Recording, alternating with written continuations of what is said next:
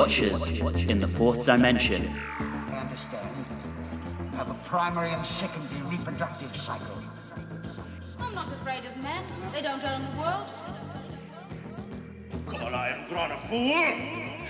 I'll have the marrow from your bones, my little chicken. Hello and welcome back to Watchers in the Fourth Dimension. I'm Anthony. I'm Don. I'm Julie. And I'm Riley, and are Sir Edward's men so ill fed? It's time for a new season with a new companion, new title sequence, and new logo. That's right, this episode we will be discussing The Time Warrior. But before we get into that, Julie is going to take a very quick look at our mail. Over to you, Julie. Thank you. Luckily, or not so lucky, I don't know. because of our recording schedule, we don't have too much mail to go over today. All three pieces of mail have to do with the Green Death. First one is from Kieran James Evans, who says, It's between this and Carnival for my favorite of the season. While the Welsh stereotypes are a little thick, it's Pertwee's impression that is most annoying, with it being over the top in not a good way. The actual story and characters are all great. Maybe just the curse of being a six part lets it down a little. Gotta say, I tend to disagree. I thought the fact that Pertwee was so over the top was actually really fun and not annoying. Maybe that's just me. no, agreed. His accent was not good, though. Oh, oh, absolutely not. Our friend Peter Beatnik says hippies, maggots, and a show tunes loving AI. It's just too bad the miners die instead of the hippies. Six, six and a half out of ten hippie protesters. I gotta say that that makes me a little sad. Why do the miners or the hippies have to die? Maybe someone else could have. I don't know. Last but not least, the Whovian gal. This is probably my second favorite Pertwee story after Inferno. Sorry, Don. It's all right. It's all good. I also find it funny how the production team wanted the political elements to be more subtle. Our definition of subtle politics has clearly changed in the past 50 years. Yes, yes, it has. And that is it for the mail. Back to you, Anthony. And just to add some context, it's only six days since we last recorded, so it's a little shorter time than usual. We went like six weeks without recording and then six days. Anyway, thank you, Julie. As a reminder, we love hearing all of your feedback, comments, and questions, and we do try to read out as many of them as possible. You can reach us on Facebook, Instagram, and Twitter at, at Watchers4D or via email at watchers4d at gmail.com. We would love to hear from you. With that, we move into our behind the scenes segment, and there is a little bit more to cover than usual this time round. Work on this serial started basically as soon as Robert Holmes had finished work on his previous one, Carnival of Monsters. His initial submission was for a story that had the working title of The Automata. Producer Barry Letts and script editor Terrance Dicks rejected this, and Dicks proposed that Holmes work on a story with a historical setting, something that Holmes was distinctly unenthusiastic about, as he felt that historical stories were a relic of the show's original educational remit and should be left in the past. Boo. However, he did agree to setting the serial in the medieval period on the condition that it would feature no historical figures and could still include a strong science fictional element. At the end of February 1973, he was formally commissioned to write a storyline that was provisionally entitled The Time Fugitive. One of the center points of the story would be a new race of aliens called the Sontarans. Hmm, wonder if we'll ever hear from them again.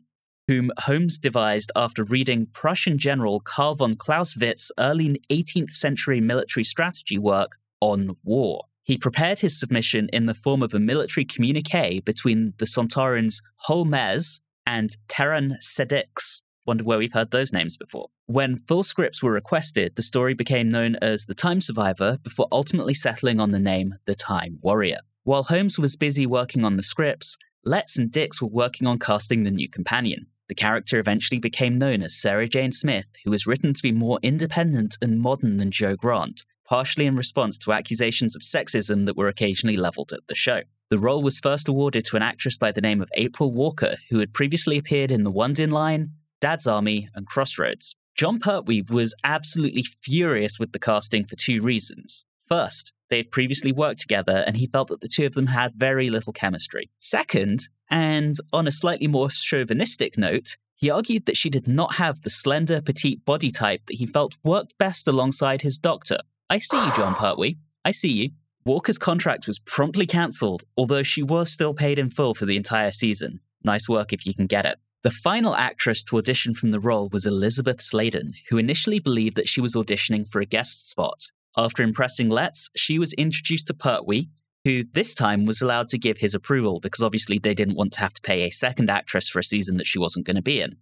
And she was promptly cast in the role. Prior to Doctor Who, she had started her career on stage in repertory theatre in Liverpool before eventually transitioning to the screen, and she had been in episodes of Z Cars, Doomwatch, and Coronation Street. The Time Warrior was actually the final story to be recorded as part of the show's 10th recording block, although it was held back to open season 11. Letts had hoped to direct the serial himself, but both he and Dicks were busy preparing for production on their new show, Moonbase 3, which they both anticipated eventually leaving Doctor Who for if it were to be successful. Spoiler alert, it only lasted one season, and they did not leave Doctor Who for it. But with Letts not being available, veteran director Alan Bromly was given the director's chair. He was known as both a director and a producer, and worked most notably on Z Cars, That Old Chestnut, Emmerdale Farm, Paul Temple, Out of the Unknown, Coronation Street, and Crossroads. I'm beginning to think that April really didn't get the job because she never appeared on Z Cars. Oh, wait, there's more, there's more. Joining Bromly on the creative team, we have old Dudders returning to provide incidental music. James Acheson is back with costumes, and don't forget, he will eventually design the costumes for Sam Raimi's Spider Man trilogy.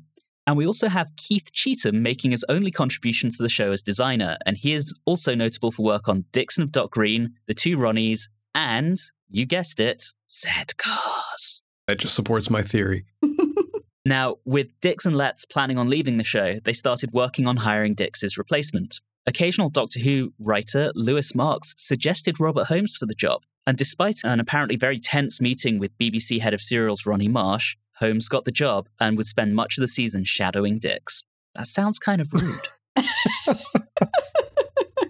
Additionally, Letts wanted to launch the show into its second decade with some changes, and so over the summer break, between seasons, he asked Bernard Lodge of the BBC's graphics department to create a new title sequence. While the howl around technique had been used in all three of the title sequences to date, Letts wanted something different. Lodge used a technique called slit scan, in which abstract designs were photographed by a moving camera through an aperture cut in a solid mask, creating an amorphous tunnel of light. Lodge also designed a new logo for the show, introducing the legendary diamond logo. Love those Art Deco vibes on that one. Both the new title sequence and the logo were introduced with this serial. The finished serial was broadcast between the 15th of December 1973 and the 5th of January 1974, with the final episode once again getting over 10 million viewers. So, with that, it's time for our short summary, which is in the hands of Don this episode. Over to you, my friend. Thank you, sir. In this, the pilot episode to the Sarah Jane Adventures, while investigating the disappearance of several present day scientists,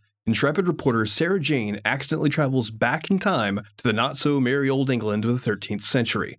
Along with her temporary companion, the archer Hal, she must stop the plans of an evil space baked potato who has been kidnapping scientists to force them to repair his ship, and also providing the local extremely overconfident robber baron with weapons, just because he's bored. Keep an eye out for cameo appearances by Jon Pertwee as a monk, a robot knight, and the inventor of the stink bomb. Nice. So, with that, let's talk about not episode one, but part one. I honestly didn't even realize that it changed. I was too distracted by the opening to notice that it said part one instead. Yeah. So, let's talk about that gorgeous new title sequence. I'm not sold on it yet. Yeah, and I don't know why. I was never a fan of the diamond logo. I'm with you on that. It always looked cheesier to me. I, I like the intro. I just don't think we need the full body shot of Pertwee as part of it. I think the face was enough. Yeah, yeah. But the slit scan, very cool. I like that effect a lot. It's interesting that we get this for the last season of Pertwee because I feel like the slit scan technique is much more associated with the Tom Baker era. And this is like a kind of trial run of what would be his title sequence. It's not quite there yet. It's not quite that iconic one that we all know and love and is often parodied on things like Family Guy. Do we all know and love? Because some of us don't know and love yet. Fair. Fair point, Julie. Have to call you out on that every once in a while. That's true. But have you really never seen it on like clip shows and stuff like that? Not really. Okay, fair enough. And maybe I have, and I just I don't have that association with Tom Baker. It could be that I'm familiar with that sequence, but since I've never seen any Tom Baker runs, like I just don't associate it that way. Yeah, that's fair enough. but I'm not sold on it. I think the full body shot's weird. It doesn't really last. I mean, they go for something a bit different. I do love the diamond logo, but when I was growing up, it was the logo of the show that was on all of the VHS releases and Doctor Who magazine and all that kind of thing. So for me, that's very classic and nostalgic. I can completely understand the nostalgic pull of it. It's just never really appealed to me personally, but that's okay. Yeah, it's fair. All right, into the story, and we have six and a half minutes of shooting stars, bad tempered Saxons slash Vikings, and potato aliens. I love it mainly because of all of the terrible sayings that happen throughout this entire serial. One of them being, Are you chicken hearted knaves? Which he says multiple times through this serial. Makes me very happy. There's also a whole lot of insolence going around. There's a lot of insolent this and insolent that. I think that Irongron, which I don't think is his real name, I think he made that up, especially with Blood Axe right next to him. I mean, that's very middle school heavy metal there. I think he is the one bad guy who he's more stupid than bad, but you get my point, who Omega would tell him to turn it down a bit. He's just a little too over the top. Just a little bit. Just a little bit. That is a good point that Anthony raises. We spend a lot of our time in every episode with him. At times, I was watching this like, am I watching Doctor Who? I don't really see the Doctor very much. I don't see Sarah Jane very much. I do see this guy a lot, yelling at people and calling them insolent. At least he's fun. He's not a boring villain. It's funny because I think Blood Axe is just as much of an idiot. I mean, when Linx introduced himself, Blood Axe says, I've heard tales of his Easter magic. I didn't realize that there was specific magic for Easter, but cool. I don't think Blood Axe would necessarily be a bad guy without Irongron's influence. He's just an idiot. So's Iron Grunt, to be honest. Yeah, but he, he's he's an idiot with some ambition, and the only reason he's gotten away with it is because there's nobody around to stop him, and it wouldn't take Yeah. much. But I timed it, and it's genuinely six and a half minutes before we see the Doctor and the Brigadier.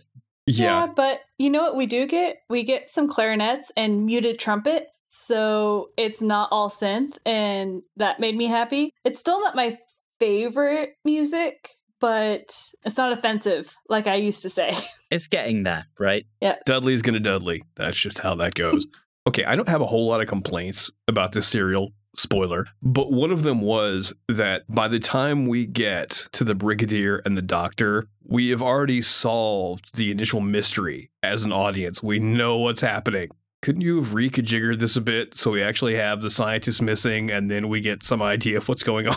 It's funny because you look at it that way. I look at it as kind of the whole thing is just then irony throughout the entire serial. So it's just, it kind of works for me. I don't need it to be a mystery every time. I mean, it didn't ruin it for me, obviously. Mm-hmm. I just Yeah. felt that one little cut was like, we couldn't wait till the end to know what's going on, but still, it was it was fine.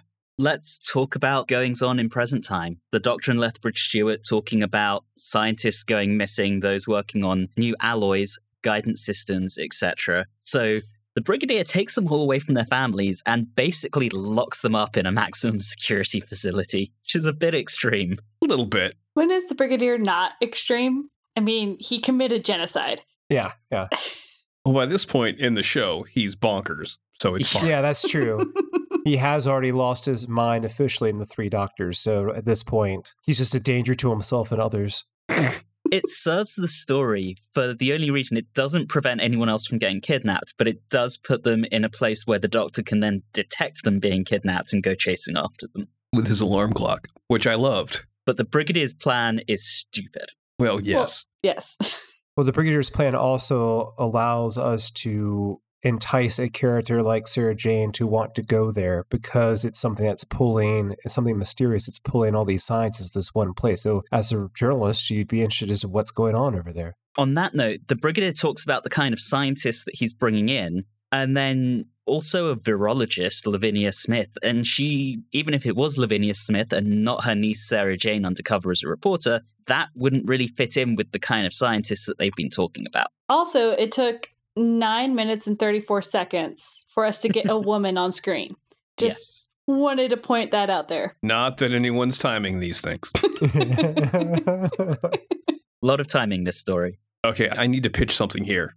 occasionally we do the big finish Are You Listening segment. hmm This is mine. I need this to be set after the doctor has left unit. And so they bring in Rubeish to basically handle the doctor's job along with Miss Hawthorne from the demons because there's more supernatural things going on. And it's called Absolute Rubeish. that would be nice. Can't lose. He's very likable, isn't he? He is. He reminds me of like a helpful secondary character in a Scooby Doo episode. yes. I'm not gonna lie, I was sitting here watching some of this, and there are times throughout the serial where he is more helpful than Sarah Jane. So I'm just sitting here, I'm like, couldn't we have had Rubeish as a companion? That would have been interesting and different. That would have been very different. I would have loved it. I love Rubeish. I'm all on board the Rubeish train. Let's talk about Sarah Jane. First off, I had no idea that her background was a reporter. After seeing Sarah Jane and some of like the newer Doctor Who, and then just knowing of her and things, so I had no idea about that. But I also like that she got really indignant when she was asked to make coffee.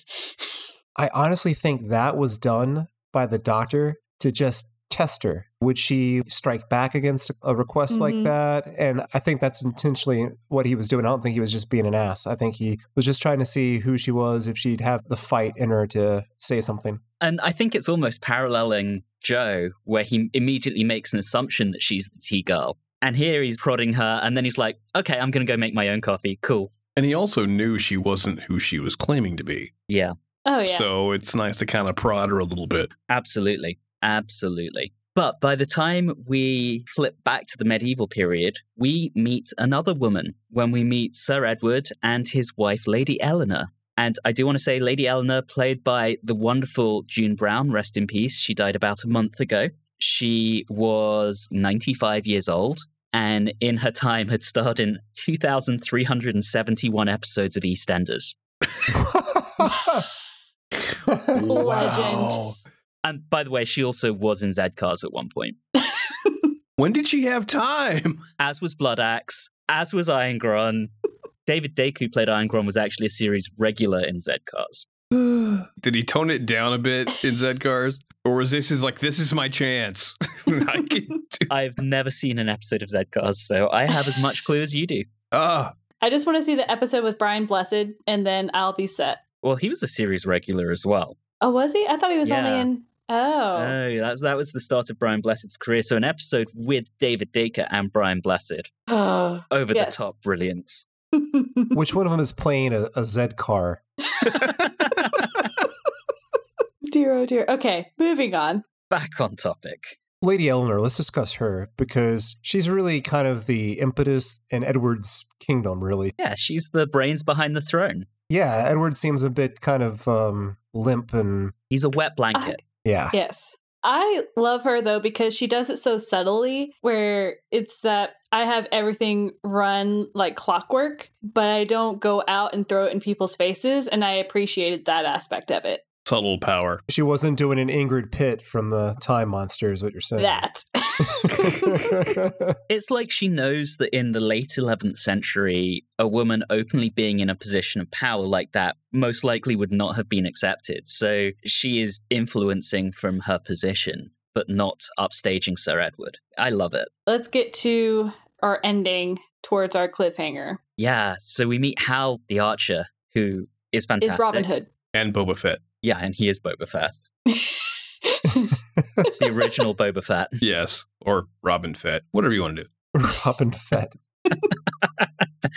Before we get to bringing the Doctor and Sarah Jane to that location, I need to discuss the direction and the camera work of the Doctor slipping into the TARDIS while talking to the Brigadier, and then Sarah Jane stumbling into the TARDIS, so to speak. That was direction wise not very good.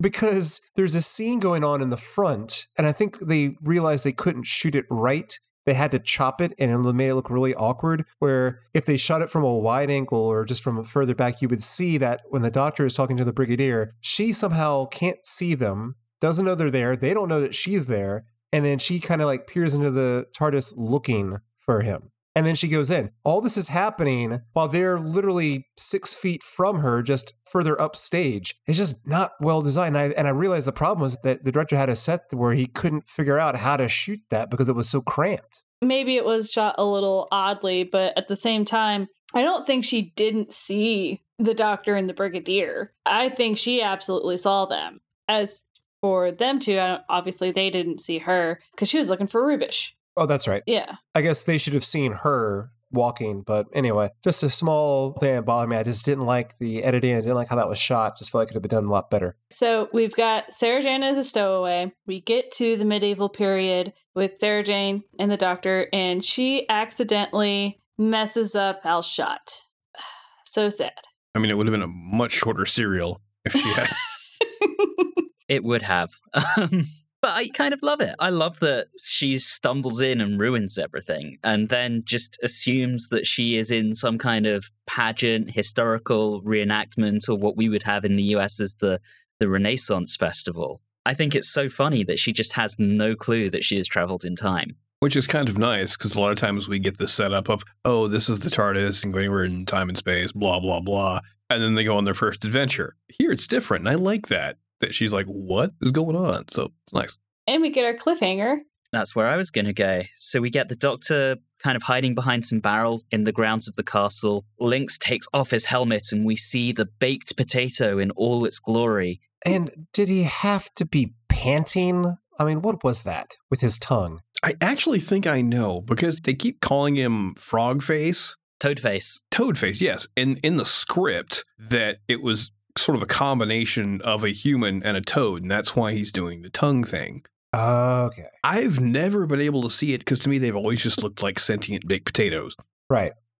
And then also on top of that, Kevin Lindsay, the actor, had a heart condition and was incredibly hot wearing the latex Sontaran mask underneath the helmet. So he was actually panting a little from the heat Ah, as well on top of that. They made him wear the makeup even when he was wearing the helmet. Uh, certainly for shots like this, yes. Wow. If they did it all the time, that's just cruel. That is totally unnecessary. But I think the tongue thing he does is wonderfully creepy. It is. It also is hard for me because I have a friend named Kevin Lindsay, and it just boggles the mind every time. Like I'm just like, it's not, it's just not the same person. Definitely Different not. Kevin Lindsay. Different one. All right, that takes us into part two. We got a little bit of a long recap, not as bad as some of the others, but it was a bit long. But what I like is that Sarah Jane has a backbone, Oh, she's got some fire. kicking and screaming and yelling, and oh, it was so good. Yeah, she is great from the very start. And she is still believing the whole thing is an act and is like, guys, knock it off. And you see her mind starting to tick. And she's like, well, it's not a pageant. It's not a film set. Must be a tourist attraction. Oh, Sarah, Sarah, you got so close. So A little bit further on, you'll wind up in Westworld. It's fine. oh boy. But we do get more mind control, and that made me very sad. At least it's used sparingly, and it's only for the length of which he has that, whatever that thing is, and whenever it's on. So I'm like, it could be a lot worse. It could. I think it's so funny, additionally, that he doesn't know what a woman is. he thinks Different it's a whole species. Species. when they try and kind of explain, he goes, Ah, I understand. You have a primary and secondary reproductive system. It is inefficient. You should change it. that was just brilliant. that is exactly what was being pulled on New Who when they were for uh, was it Strax? I believe the character, the Yeah. Sontaran. yeah. Yeah, I mean, they basically took that kind of concept of humor of the Centaurs and carried it over, and it was brilliant with him. I guess this is the origins. I feel like it's a lot more subtle with Linx. There are funny moments, but it's not outright being played for laughs. Right. It's done, I don't know, almost like they, they know there's some humor there, but it's not done just to make us laugh. Well, I think one of the things too is that since this is the origin of it, whenever things are referenced in the future, it's always more over the top than what it originally came from. Also true. Again, I'm going to go into some of the sayings of our lovely medieval folks because it's fun, but he does say, Tell me how the Iron Man works. And the answer, not very well. Tony Stark would be appalled. but the introduction of the robot does give Sarah the opportunity to wander off and escape. It's so funny because Irongron is just like, ah, she won't get far. Like, what? He's an idiot. He's not a very good leader. Let's just put it that way. No, I feel like Ingron and Blood Axe are your kind of Holmesian double act, but in this case, they're both just idiots. What I also find interesting with that robot, I'm just sitting there watching that robot. I'm like, that is a very inefficient robot. Don't care who you are, but I'm pretty sure I could sword fight against that robot and I'd probably win. As soon as I saw the remote control, I just went, well, that's a stupid idea. That's not going to work. And you were right. It's not very good at fighting, but set it up to like prep some vegetables. It could probably just do wonders with that. yeah, like the vegetable cutting droids in The Mandalorian or the Book of Boba Fett, whichever one it was. What I also find interesting is okay, so we send the robot out against Hal because instead of just beheading him, we're going to have this robot do it. Would one of the arrows that they made back then really be able to pierce the robot at all? I think so. You hear that, Mythbuster guys? Get on it. Because when they were mentioning it first, they were like, he would be able to get into the chinks of the armor, which is typically what would be done is like, oh, the, around the elbows, shoulders, neck. That's where you would actually hit somebody with a bow and arrow. And then it's just sticking straight out of the chest. And on top of that, you would think that Linx would design a robot where the machinery wasn't in those weak points as well. Let's be fair. Linx was just phoning it in. He thought they were all rubes. And he was like, well, I need to buy some time. I'll just make like some shoddy work. They'll just be all amazed by it and I can get the hell out of here. I don't know. I think it kind of hurt his feelings that they weren't super impressed by his robot. and they're like, I'll make you another one. It'll obey voice commands. you don't have to try and impress them, dude. And in the end, he just gives up. He's like, screw Oh. you guys.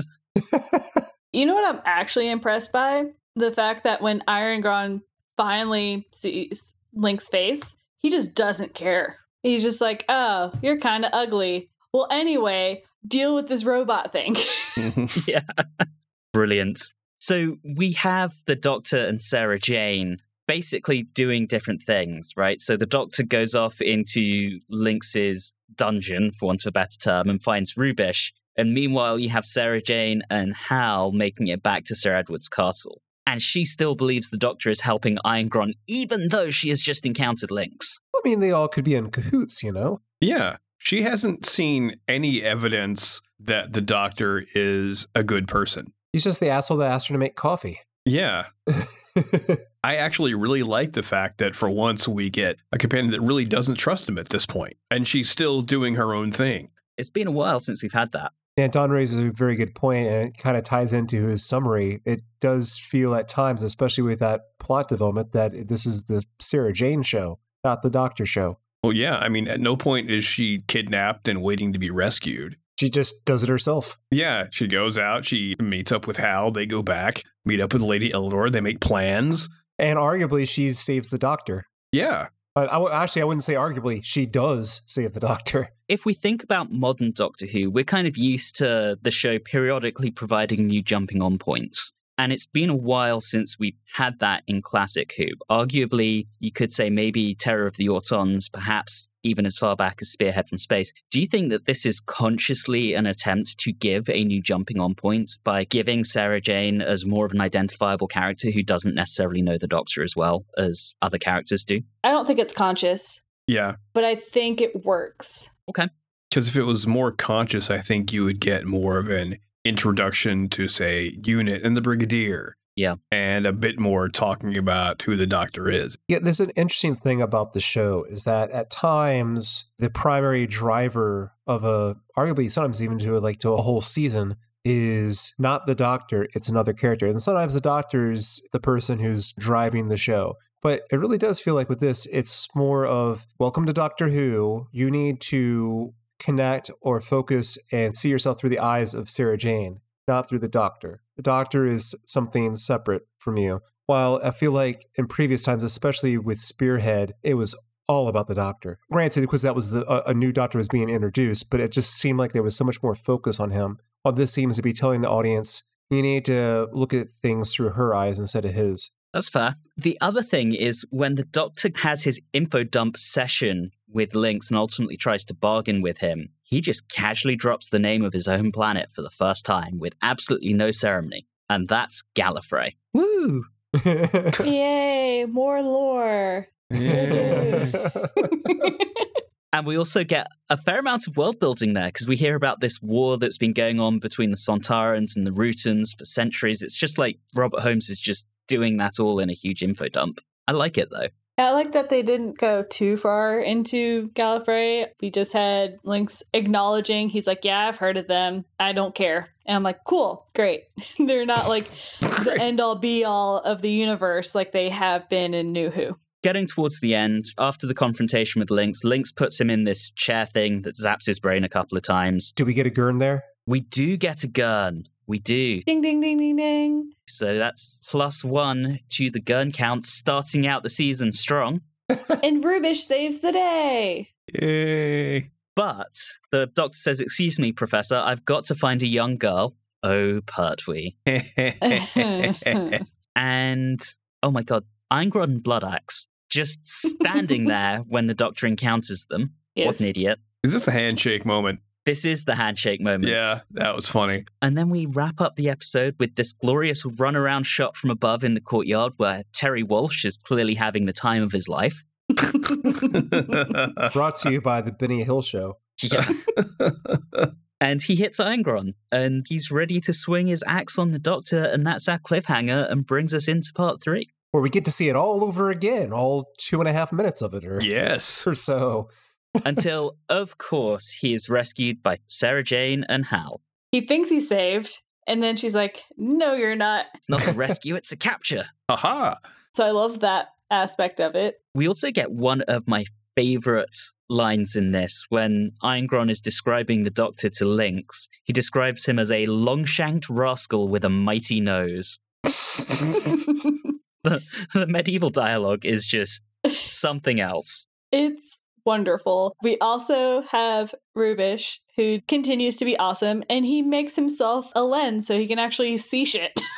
Yes. I love it. He's resourceful and he saves the doctor several times. He's doing a lot of companion y type things. And he never panics. He never seems overwhelmed by the situation. Oh no, he's very nonplussed by everything. Don, I think you're onto something here with Absolute Rubeish. See? Guaranteed hit. It's also at this point that we're introduced to the fact that there are serving wenches. Yes, because of course there are. And they come back in a later episode as well, and that's surprising. Back at Edward's castle, I love the option that Edward gives the doctor. I'll spare your life if you work for me instead of Irongron, otherwise, I'm going to kill you. yeah. Yeah, I mean, it's a pretty easy choice. Some good negotiation skills right there. Yeah, I would choose to help Edward in that scenario. we called him a wet blanket, and yet these were the choice that he gave one of his prisoners. So That is very true. Well, I guess at this point he's in fight or flight mode. He knows Irongron has some stuff going on that's beyond his power, so he's either got to get the doctor to work for him or he's going down. But I really love the doctor's strategy here with his smoke bombs and his effectively mannequins. I think it's brilliant. Yeah. It felt like an episode of the A Team a little bit. that or or Army of Darkness.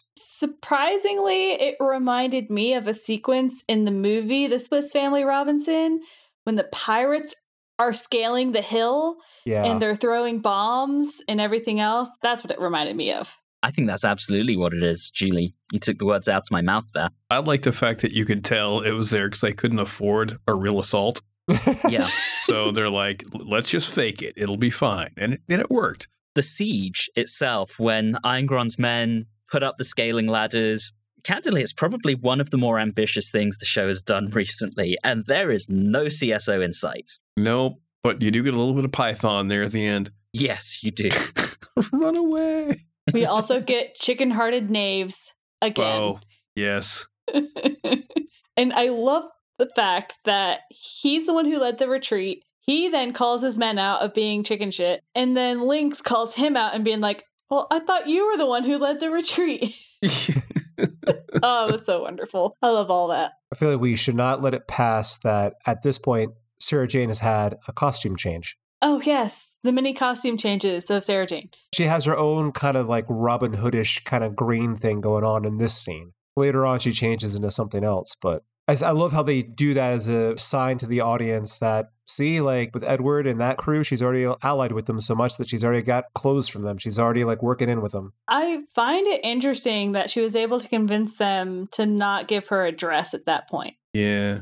Well, a dress wouldn't have been particularly convenient for where they were. But they wouldn't have cared about convenience. They would have been like, You're a woman, you need to wear a dress. I don't know, some liberties were taken here, I think. What I do like about it, though, is it kind of just repeatedly shows that Edward and Co. have money and Irongron don't. So Sarah Jane is getting costume changes. You look at Edward's castle and it's ornate, they've got decorations, everyone is dressed nicely. And then Irongron's castle is extremely threadbare. You look at the serving wenches and they're all in extremely dirty clothes. They do a good job at contrasting the two, which I really, really like.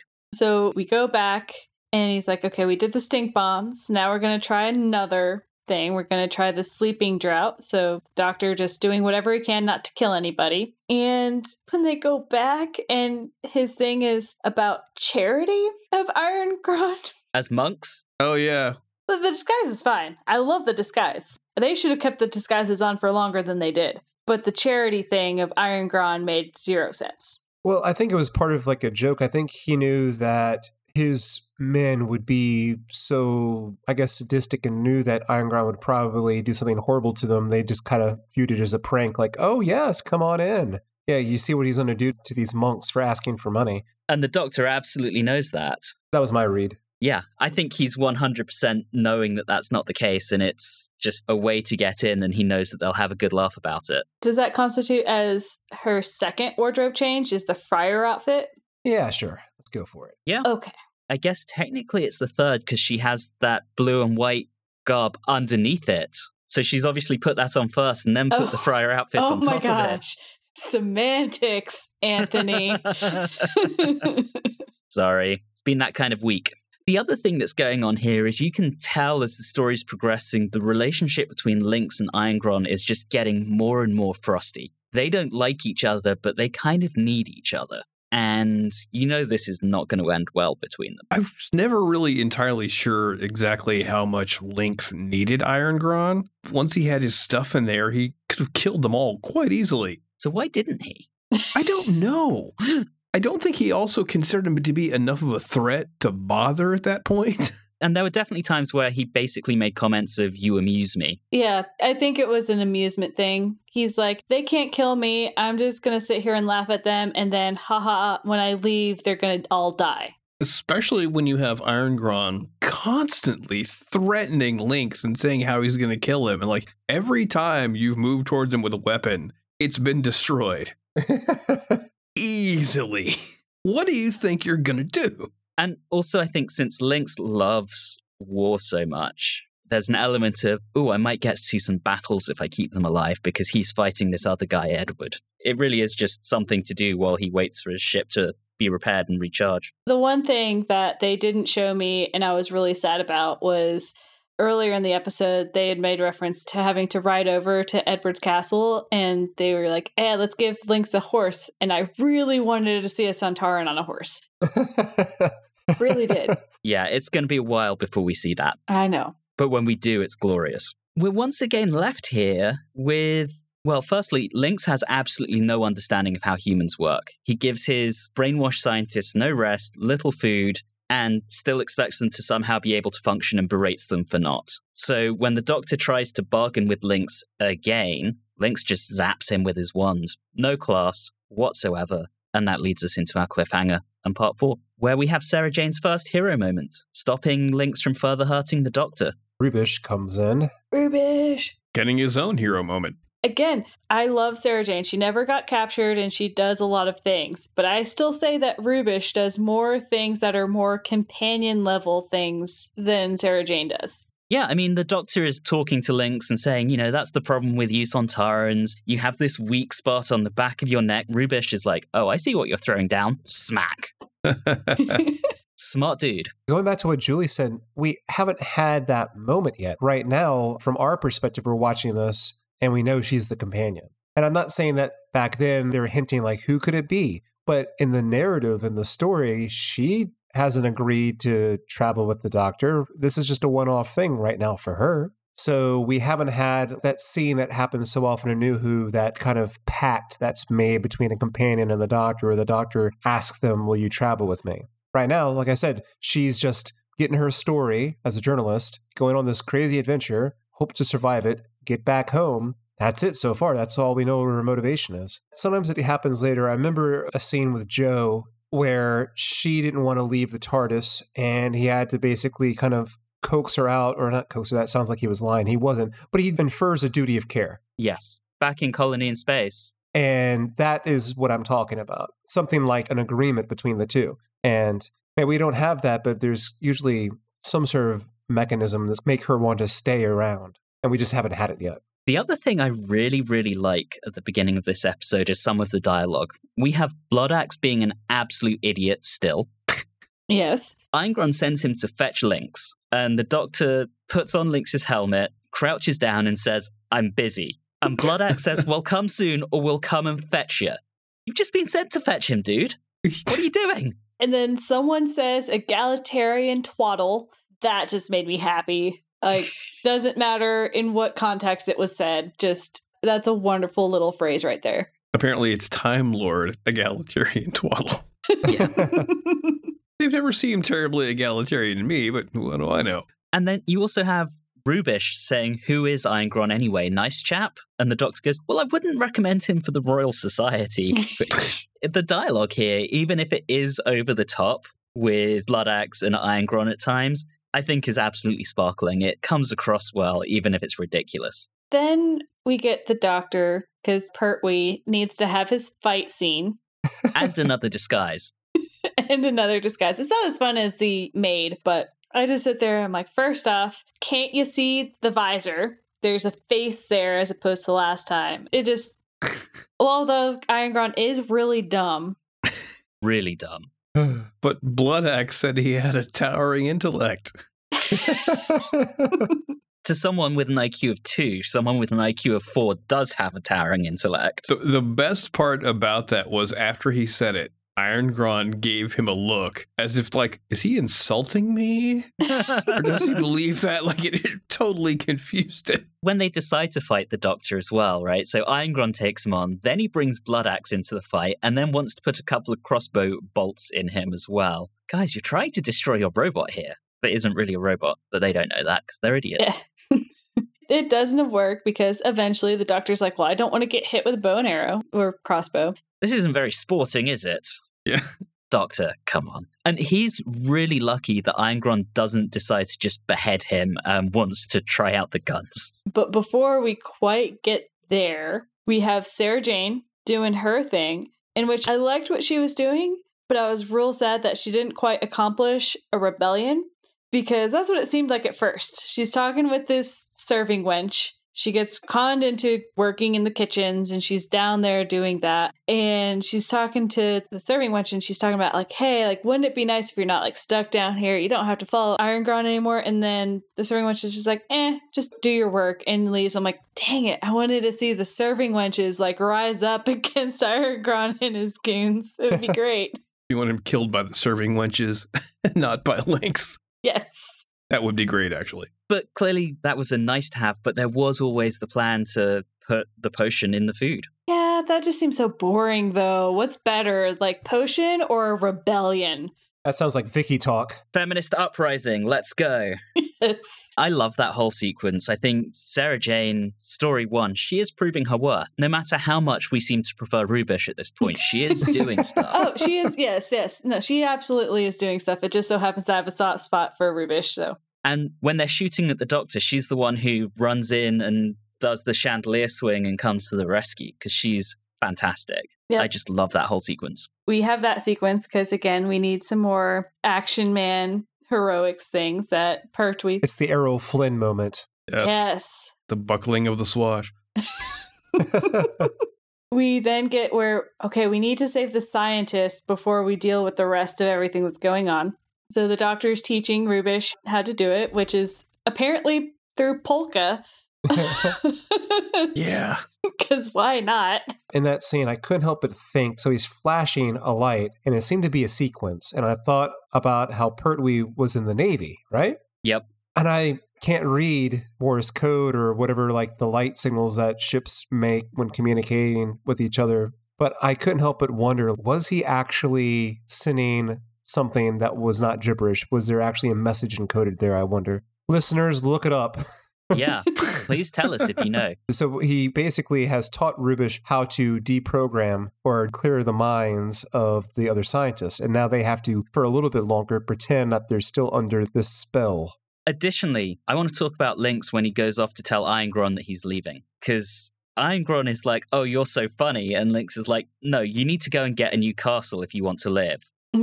and he's like, by the sword, Linx, you're hilarious. You will be my jester. And then they all fall asleep. Breakups are hard to do. Once again, Irongron somehow thought that he had some power over it. yeah, not done well, Irongron. Not done well. Then we have the Doctor versus Linx. That all happens with that weird spinny shield thing that works for like half a second. hmm Then some Aikido action because Aikido solves everything. I think Pertwee's had more fight scenes this serial than he has in a while. Yeah, that's probably fair.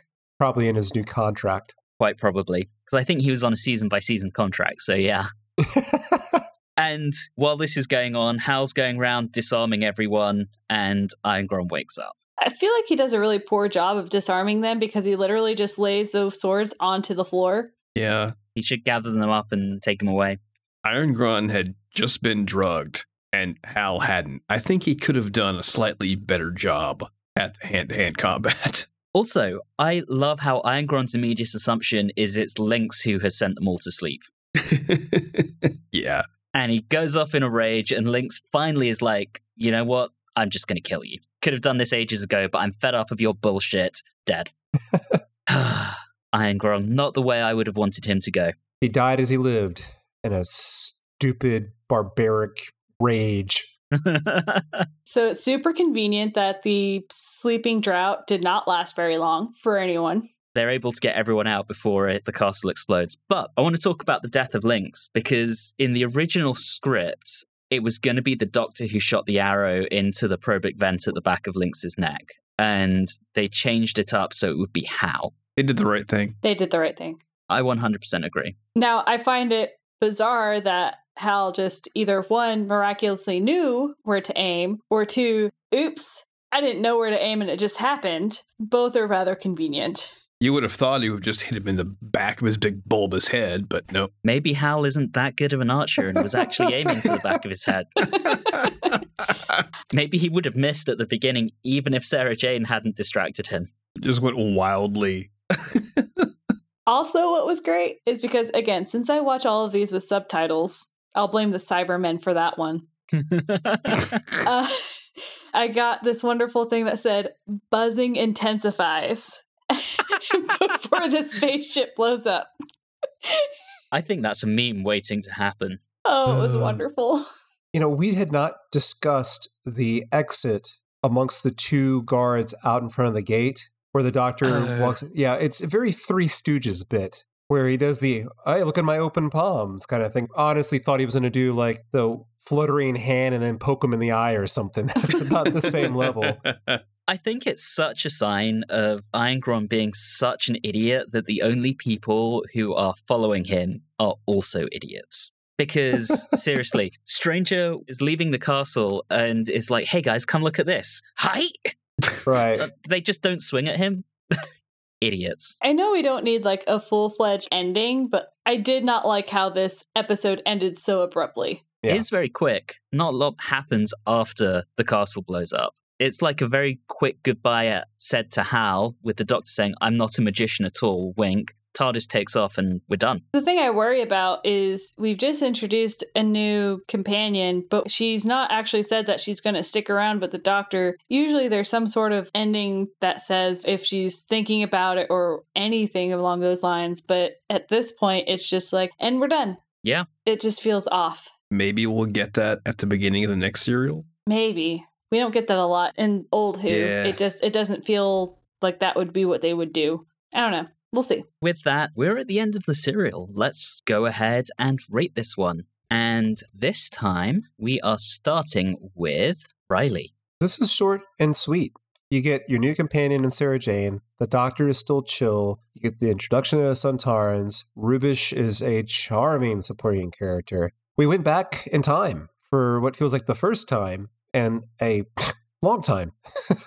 the concept is good. I didn't get it enough to emphasize how I thought the direction was poor. I know I mentioned the blocking and the scene at the lockup of the scientist in episode one, but also the courtyard run around Benny Hill thing with just the lazy wide, like almost looked like a crane shot, uh, just was not my cup of tea. But that's my only strong criticism. This doesn't have a lot of oomph what you would expect from a season opener or the introduction of a new companion, but it is decent. It's a nice, short, like I said, short and sweet. So I will give it seven rejected American Gladiator names out of 10.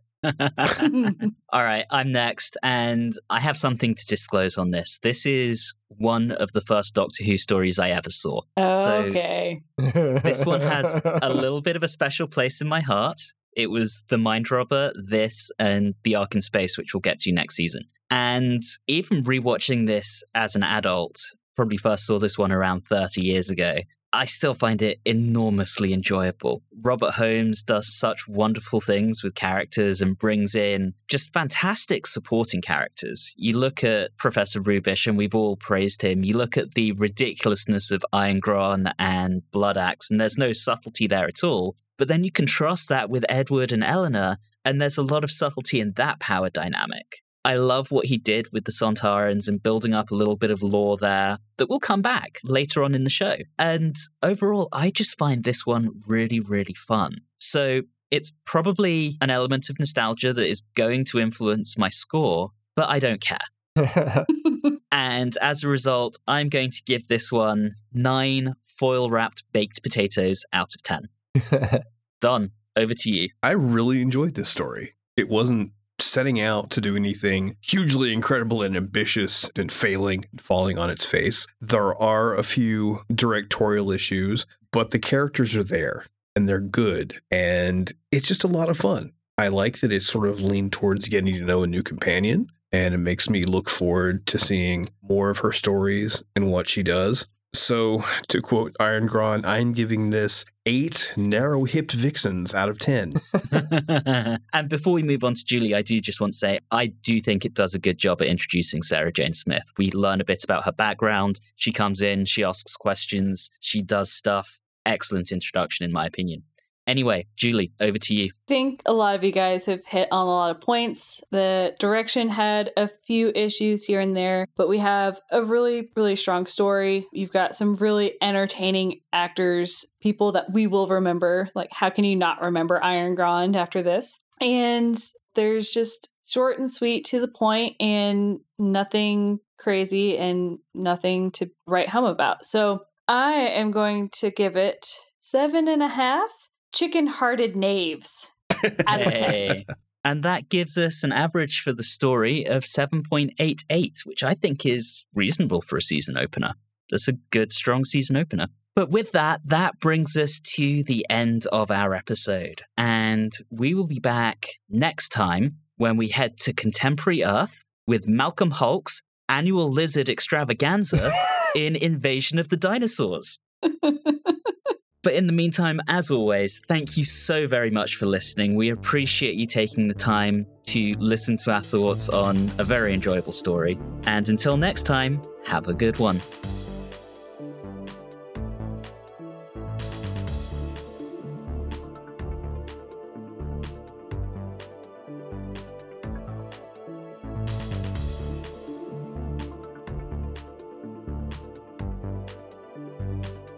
You have been listening to Watchers in the Fourth Dimension with Don Smith, Riley Schreck, Julie Philippek, and myself, Anthony Williams. This episode, Absolute Rubeish, was recorded on Tuesday, the 10th of May 2022. If this is your first time listening into the show, all of our previous episodes are available wherever you like to get your podcasts. You can interact with us on Facebook, Instagram, and Twitter at, at Watchers4D, and you can also email us at watchers4d at gmail.com.